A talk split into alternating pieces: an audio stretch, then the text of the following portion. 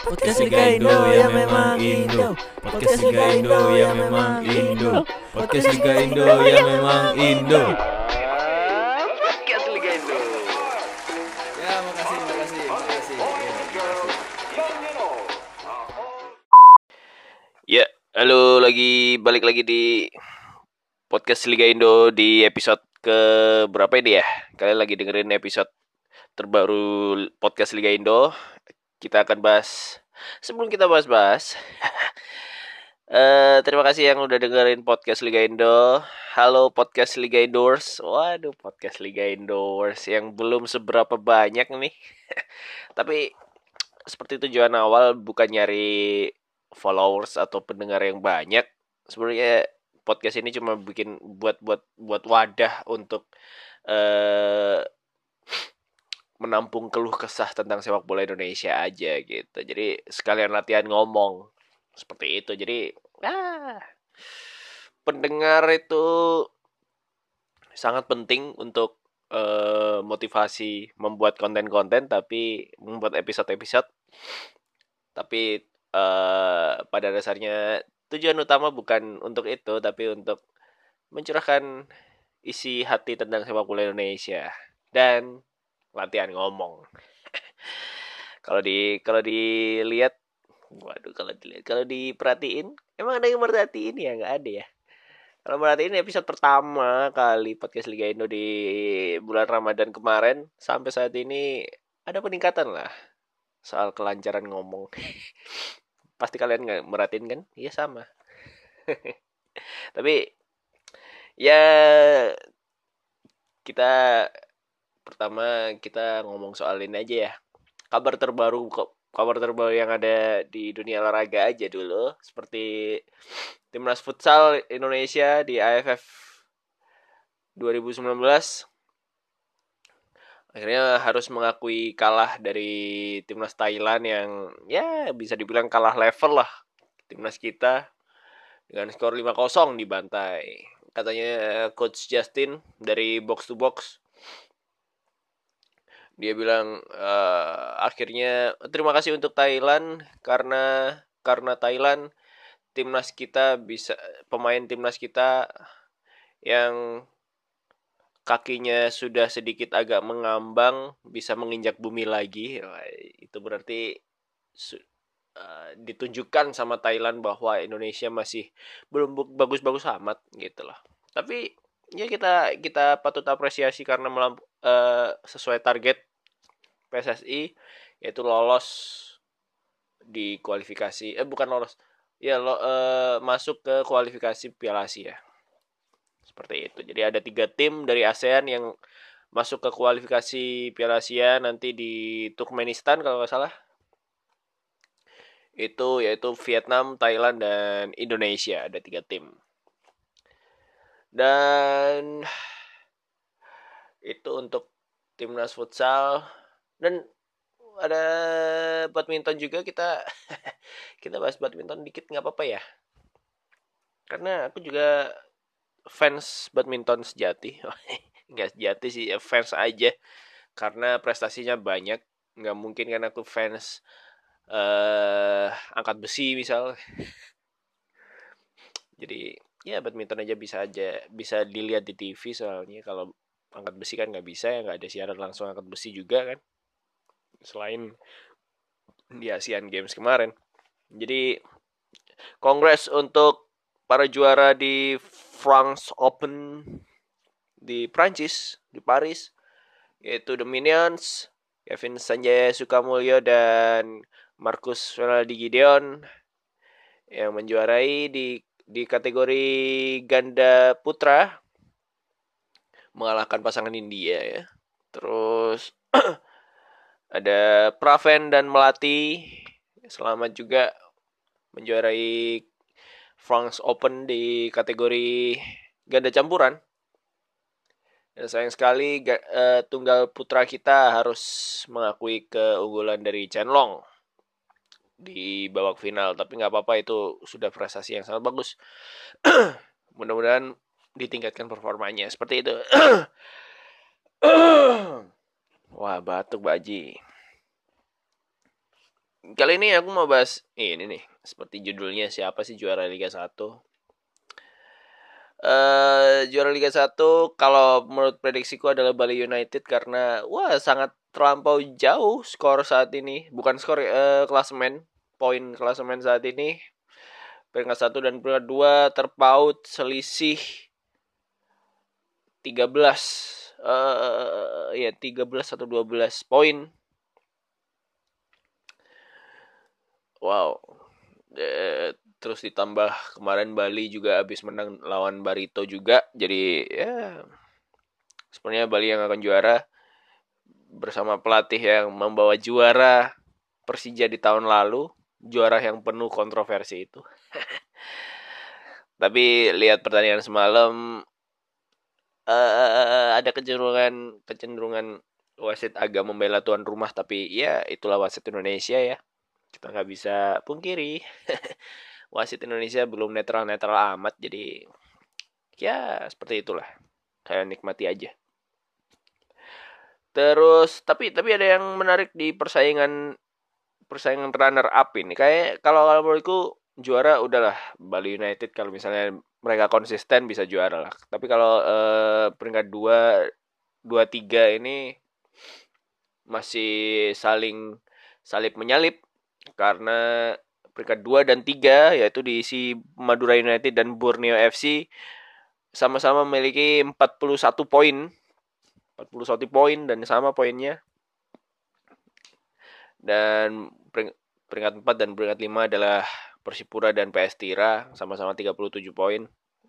Tapi kalau dilihat dari klasemen ini masih banyak tim yang memiliki poin sama atau selisih satu satu poin. Jadi uh, masih masih masih apa namanya fleksibel lah bisa bisa siapa pun bisa jadi runner up nantinya siapa pun termasuk Persipura ya yang Persipura uh, dalam beberapa pertandingan terakhir gila gacor banget meskipun ada kalanya juga tapi Persipura menunjukkan efek positif dari Jackson F. Tiago menjadi pelatih kepala di Persipura akhirnya peringkat 4 nih sekarang Padahal yang biasanya peringkat 4 itu PS Tira atau Arema, tapi Arema sekarang ada di peringkat 7, PS Tira peringkat 5. Dan PS Sleman peringkat 6 adalah tim kejutan dari pelatih Seto Rudiantoronya.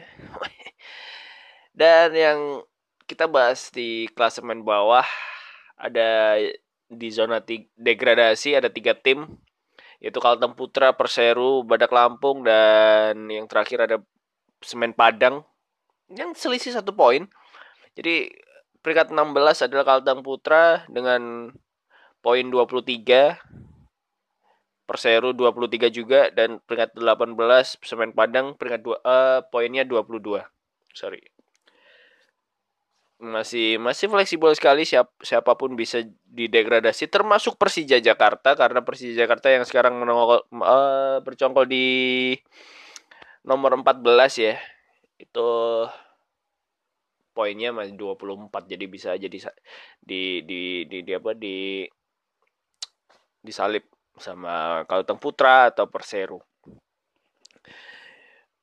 Padahal Persija bertabur bintang sekali pemainnya. Tapi ya kali ini kita akan bahas prediksi itu. Prediksi juara liga. Kalau menurutku pribadi juara liga adalah Bali United dengan coach Jugera Teko.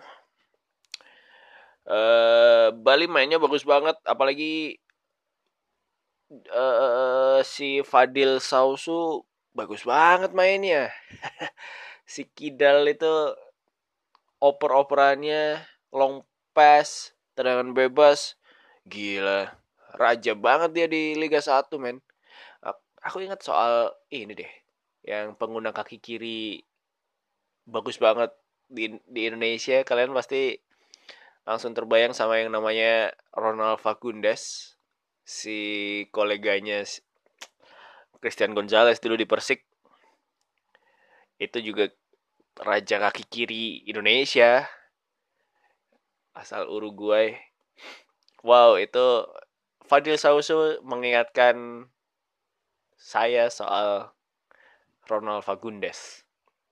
Tapi Ronald Fagundes lebih ke sayap yang mainnya. Kalau Fadil lebih ke playmaker atau deep lying playmaker.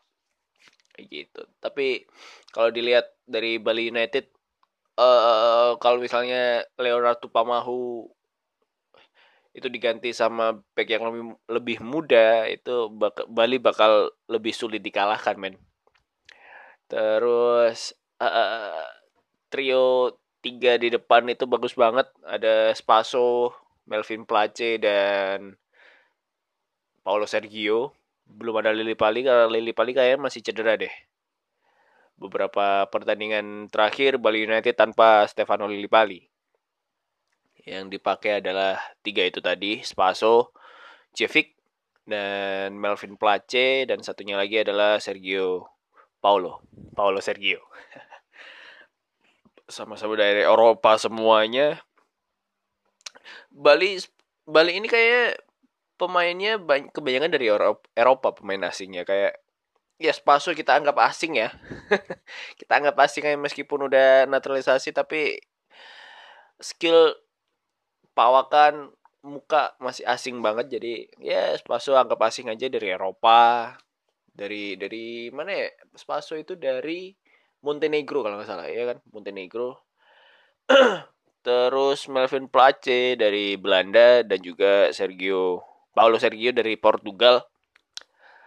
Terus ini yang yang yang nggak kelihatan sama sekali tapi berperan penting banget dalam performa bagus Bali United yaitu uh, si gelandang bertahannya yaitu Barwa Nori itu banyak kewarganegaranya tapi yang pasti dia uh, kebangsaan Swedia juga gitu. Kue Eropa. Tapi ada keturunan Timur Tengah juga.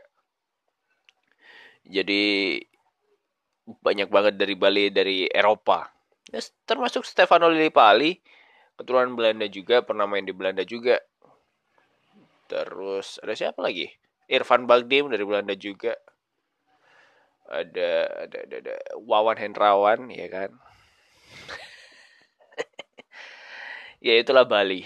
Mudah-mudahan aja Bali bisa konsisten kalau misalnya kalian pendukung pendukung Bali. Pendukung Bali apa sih namanya ya? Bali Mania atau apa? Lupa aku.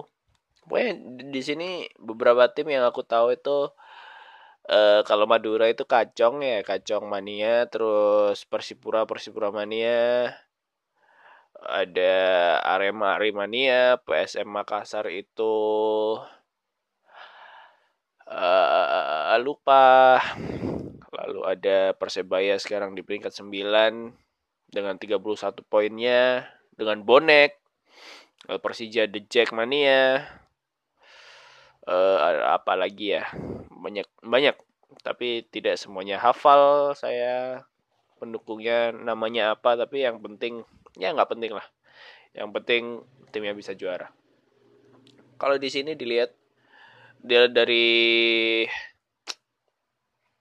poin ya Bali ini kandidat juara ya 80% lah tapi masih ada 20% bisa aja eh, nggak juara. Namanya juga sepak bola ya kan. Kita kita ngomong apa sih? Kita kok ini banget ya?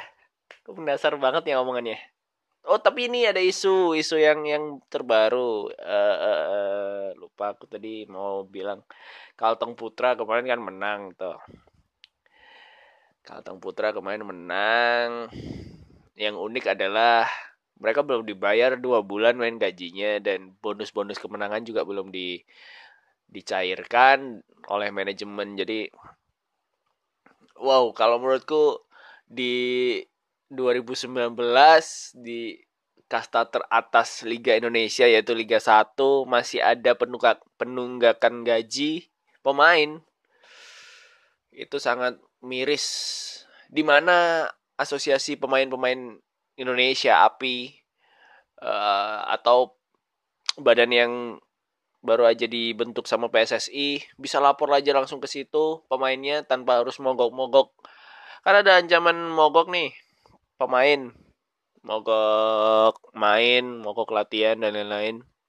Daripada gitu ya tidak bisa menyalurkan hobi sepak bolanya atau tidak ada kesibukan mending langsung langsung aja lapor-lapor ke badan-badan yang sudah dibentuk PSSI lupa aku badannya apa ya namanya ya. Udah pernah dibahas kok. Terus ke asosiasi pemain asosiasi pemain-pemain Indonesia. Pemain sepak bola Indonesia. API pokoknya APPI langsung aja lapor ke situ ya harusnya ya. Karena di 2019 kasus-kasus seperti itu nggak apalagi di Liga 1 men udah nggak zaman gitu nggak udah nggak zaman sama sekali. Kita uh, ingat dulu ada Gresik United yang yang terakhir pernah tunggak-tunggak gaji gitu di tahun kemarin. Akhirnya mereka degradasi. Ya seperti itulah kasusnya sama. Beberapa bulan tidak digaji karena kesulitan finansial dan lain-lain. Ya, sungguh disayangkan. Anjing lah harusnya nggak ada di 2019 dan PSSI juga juga ini kan apa namanya eh uh, udah netapin peraturan kalau misalnya ada tim yang finansialnya tidak standar gitu atau masih menunggu, menunggu gaji akan disanksi atau diberi peringatan apa gitu kan. Harusnya kan gitu. Harusnya ada deh. Kayaknya ada deh. Atau di di dis atau pengurangan poin seperti itu ada kok. Harusnya ada sanksinya tapi nggak tahu lagi ini PSSI-nya juga masih ribut. Kayaknya PSSI yang kerja cuma Ratu Tisha aja deh. Iya gak sih? Kalian ngerasa gitu gak sih? Semua eh, wawancara media Ratu Tisha. Eh, negosiasi dengan FIFA yang meloloskan Indonesia itu juga meskipun tim tim dari PSSI tapi ketuanya adalah ketua timnya adalah Sekjen Ratu Tisha Destria terus peresmian-peresmian program dan lain-lain adalah Ratu Tisha juga. Ya gimana ya? Kok kasihan lama-lama ya? Pengen aneh nikahin aja. Waduh waduh waduh. Aneh siapa? Aneh sokap. Tapi ya demi kemajuan Indonesia harus dipertahankan lah ada kisru PSSI soal uh, penentuan tanggal tuh penentuan bulan apa namanya uh, pemilihan ketua umum. Gila gila. PSSI ngotot ngebet kalau pemilihan ketua umumnya di 2019 yaitu di bulan November bulan depan. Dengan votersnya adalah anggota-anggota PSSI di tahun 2018 yang mana banyak mafianya. Tapi FIFA dan AFC merekomendasikan, menganjurkan di uh, Kongres Pemilihan Umum Ketua Umum itu di bulan Januari tahun depan 2020 dengan voters adalah anggota PSSI 2019.